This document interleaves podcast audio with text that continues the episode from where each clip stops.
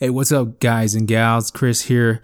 I wanted to do a little recording of uh, story time. Um, I know uh, if you've gone back a couple episodes, a couple uh, shows back, we did do story time with Clint, and uh, Dusty kind of uh, exposed Clint. so Clint is not able to start doing his story time. So I just thought about doing a little story time with Chris. And I've said before, I wanted to bring this back and just uh, tell some stories. And the stories I want to tell, you know, going back and thinking about my grandfather. And this is, like I said before, dedicated to him. Everything that we're doing, everything that we come to know so far about the cowboy lifestyle and, and things like that is we were taught by my grandfather, Reede Upshaw. And uh, before he passed away, he used to always sit to the, sit to the computer. I remember every time I go to his house, he would sit to his computer and he would be writing. Like he would be writing different types of stories, and he was into reading a lot, man. And he had so many books, um, especially Western. Um, West Western stories. Um, he was deep into that, and you know, I've I've known him for always telling stories a lot. And um, I've read some of these stories that he would type out um, briefly. Like I haven't gone through all his stories, so I'll share with you what I have. One of the stories that he has is titled "The Good Old Days of the 50s." So I'm going to do my best to do like a little uh, story time and um, just read off his um, his writing, and I I will interpret it the best way that I can. I know because when he wrote, he wrote as he spoke. And, you know, my grandfather spoke perfect um, Apache, the Apache language. He, he spoke it perfectly. And uh, I cannot say that, you know, I, I learned words from him because I didn't. That's something that I wish I would have learned from him, you know, before he passed on. And, you know, I think a lot about my grandfather and just the things that he taught us. He taught me and Timmy. And just uh, one of the things that we missed a lot we do miss is his story time, his storytelling, and he would sit us down on the couch and tell different stories, especially when we went hunting. And um, yeah, that's that's something I miss from my grandfather. Man, I miss him a lot. But like I said, this is dedicated to him, and I hope I do do this story some justice. like I said, I'm gonna do my best to read off what he wrote, and. Um, yeah, I know uh, before he wanted to do a book, write a book, and you know, I'm sad that he didn't get that chance. So, with that being said, I'm going to go into this story time. And like I said, the title of this story, I, I think he went back and told a little bit about his uh, teenage years, his childhood, what whatever. But uh, yeah, like I said, the story's titled "The Good Old Days of the '50s." So here we go. Well, I'm going away, baby, and I won't be back at all. If I find me a new girl, I won't be back at all. CC Rider. Chuck Willis sang from the old jukebox. It was the summer of 1957, and I was a 13 year old hanging around at the Bylas Pool Hall, standing at the doorway looking in. There were other teenagers standing around the jukebox depositing dimes and quarters to play rock and roll. For a quarter, you can play three songs from the colorful jukebox. You can hear the cue ball striking against one another as men play pool for quarters. It's hot outside but cool inside. The pool hall is dimly lighted from the old jukebox and the lights hang directly above the pool tables. Spit cans sit on the floor nearby covered with tobacco stains from near misses, and you can smell the cigarette smoke, hair grease, and Noxzema cream lingering in the air along with perfume and roll on as we bunch up at the doorway and inside around the jukebox. Some teens were dancing away to music of the rock and roll blaring from the old jukebox to the rhythm and beats of I'm Walking, Short Fat Fanny, and a whole lot of shaking going on. Bylas Pool Hall was the most popular place in the 1950s, a sort of an activity center. It was a focal point of our attention as teenagers, and beside the jukebox and pool tables, there was a concession stand inside selling pop, candy, and popcorn. It was a perfect hangout, and many people would come out at night just to hang out with friends, play, and listen to the jukebox. Others come to shoot pool. Some people would stand by the window outside watching what is going on inside. The lovers would sit on the steps of the old shower building nearby. It was fun just to be part of the crowd. Everybody was dressed up and ready for action. The pool hall was rocking. It was a place where we came together for fun and excitement. The pool hall was situated in the middle of the Bylas community, and there were churches nearby. About a mile down the road was our local branch of the church, the Miracle Church. In between there was a mission school. It's fun to hang around these places at night because it provided some kind of entertainment for us. We used to walk down the dirt road to the Miracle Church with our girlfriends and buddies just to check out things. And on our way back, we used to stop at the mission school, either to drink water or just to shoot the breeze. We travel back and forth between the church pool hall until closing time, the curfew hour at 10 p.m. Those of us who come all the way from Black Point are reluctant to go home. We want to stick around until midnight just hanging around, roaming and walking the railroad tracks and bottom dirt road, whistling and howling into the night.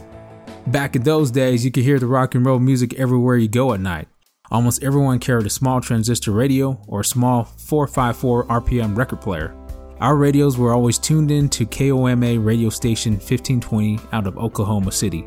It was our favorite station because it played rock and roll all night long until morning hours until it faded out saying, Yours truly, K.O. M-A-A-A-A. Back in those days, fun and excitement consumed all of our teenage lives. It was like a carnival going on every night. There were a lot of people congregated at the pool hall each night and at the churches. We used to enjoy watching the church services. Maybe it was because of the gospel music, but there was always a crowd outside the church watching from the doorway or windows. I guess it was just something to watch since we don't have a TV at home. All we have was a radio or record player. But once in a while, we get a chance to watch a picture show or dance at the pool hall. Sometimes we sit around at the mission school just talking, smoking cigarettes, discussing girls. There was always some lovers that would come by to sit on the steps and get serious, hugging and kissing, sweet talking. Sometimes you are with a girlfriend or you get into a real problem if you are full of gas or you're about to take a leak, but you just have to hold it in all night long and suffer so unnecessarily. In those days, we were so shy about the things and it was embarrassing. It was foolish. Maybe the girls also suffer the same thing. I don't know. But it was crazy. You could have excused yourself for a minute. Anyhow, we used to sit on the swing or seesaw talking or listening to the radio. And if someone whistled from somewhere, you respond with the whistle too.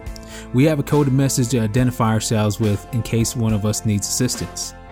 Back at the pool hall, when you watch the girls go by, you could smell the perfume they wear and the lotion and face powder. Many girls wear tight skirts and petticoat skirts, which is big and round like an umbrella. And almost all the girls wear black and white saddle shoes with bobby socks pulled up to their knees.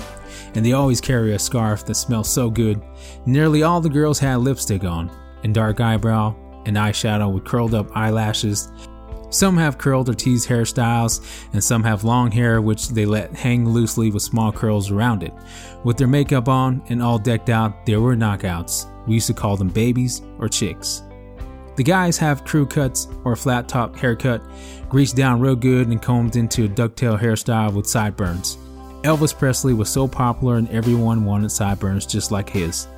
And some of us dressed up in black baggy slacks gathered at the ankle and a white short sleeve shirt or a black t shirt with a thin stripped silver belt.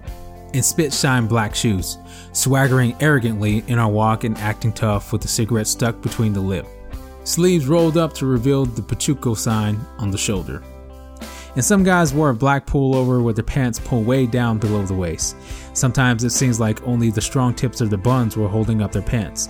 In those days, many of us wore a one inch thick sole shoe with heel plates and a bumper, kind of similar to what a tap dancer would wear. You dragged your shoe over rocks at night, it would give off sparks. It was a favorite shoe because it was heavy and good for kicking when you're fighting. Sometimes, along with the dress code, the gang carried a three foot chain and a switchblade knife. I favored a 10 inch knife and I always carried it to defend myself because I always got into a fight. Okay, I'm gonna go ahead and pause right there.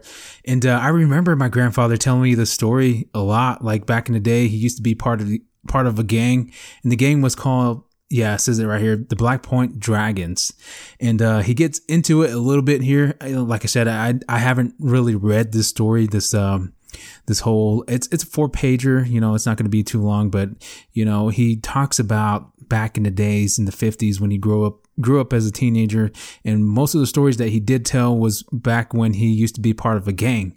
And one of the things that he he used to say that he did was he would carry this knife and he would use this knife and he he would put his finger up and just exposing like 3 inches of the blade and when they get into fights he would you know, sliced them because, you know, his explanation for that was that he would slice them just enough, just enough to injure them, but not to cause them much, you know, I guess cause a life threatening uh, injury.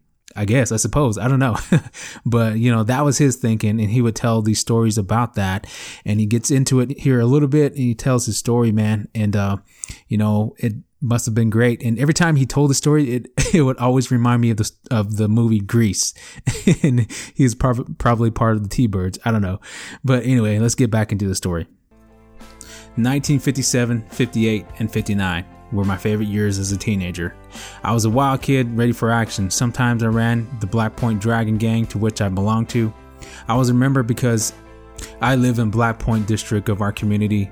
Bylas was a small town, more of a village at that time with a population near 2,000.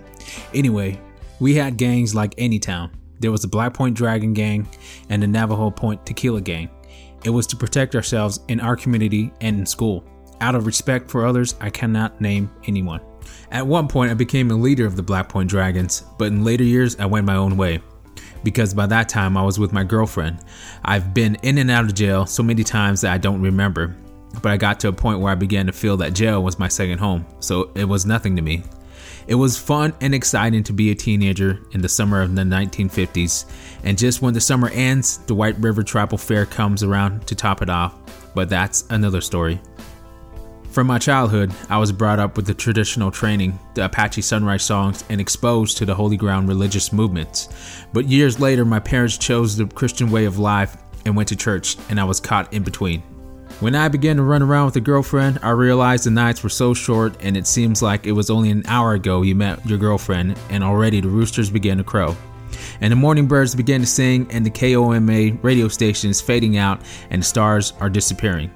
And just when you plan your next move to accomplish a kiss, daylight is coming on and you had to split. It was so unfair, but that's the way it went in those days.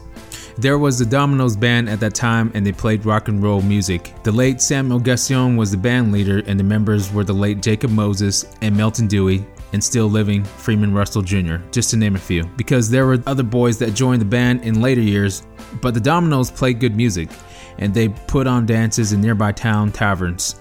Sometimes they put on a dance at the pool hall on weekends. It was a special occasion for us, it was the main event.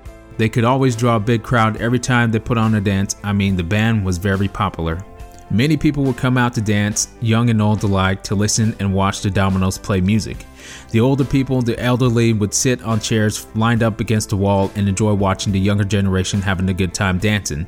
Man, I tell you, the pool hall was jam packed with people, and outside the people would bunch up at every available window to peek in. And the pool hall filled with cigarette smoke and would rock the night away. In those days, we didn't do any drugs. We called marijuana a Mexican cigarette, and we just concentrated on booze to get us high. It was the traditional home brew and wine that can get us in the mood to dance the summer nights away. In the 50s, I had enjoyed my teenage life and had lived it to the fullest, every ounce of it, body and soul. It was the summer month that thrilled me the most. The smell of summer rains was always refreshing. And after a thunderstorm on summer nights, you could hear the frogs croaking away, making a terrible noise. It sounded like someone was in pain. During the summer days, you just lay around under the brush arbor shade, catching up on sleep while listening to KTKT out of Tucson. Thinking about what happened last night or what your girlfriend had said, and you smile to yourself. In the afternoon, you began to get busy washing your night clothes and iron them and polish your shoes to a spit shine, and you get things ready for the night. It was the good old days of the 50s. Sometimes when I listen to the old rock and roll music of the 1950s, I can still remember the feeling and the smell of the summer rain night, the cool breeze blowing in from the distant rain on the Yellow Jacket Mountain,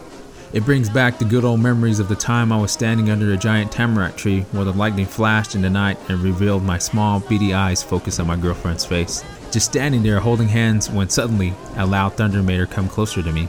The feeling of a strong magnetic force pulling us closer to each other was so unbearable.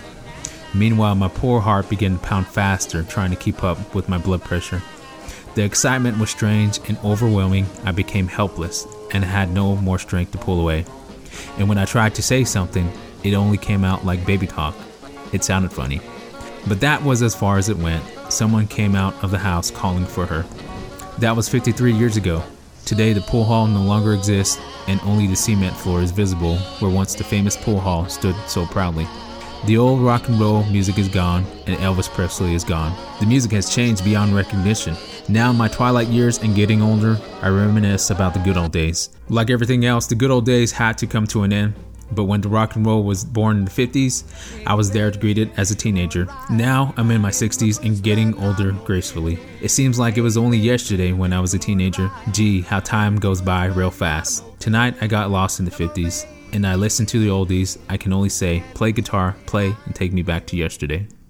And uh, that concludes his story, man, and just telling his. I remember those days, man, when my grandfather would just listen to music, listen to the old 50s and 60s rock and roll. And, you know, he'd just lay there sometimes. And sometimes he'd have it blasting in his house when I come over. And, oh, man, it, it, it, it take me back, man. I, I, I, miss him. I miss just having the conversations with him and uh, just, you know, learning from him. And, you know, like I said, just listening to his stories he told.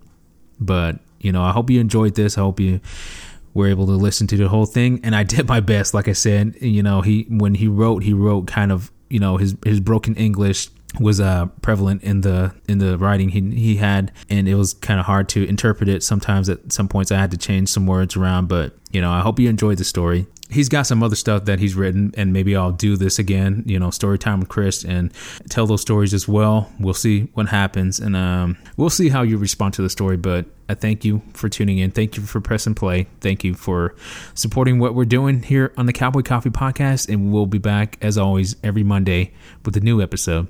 So, thank you for tuning in.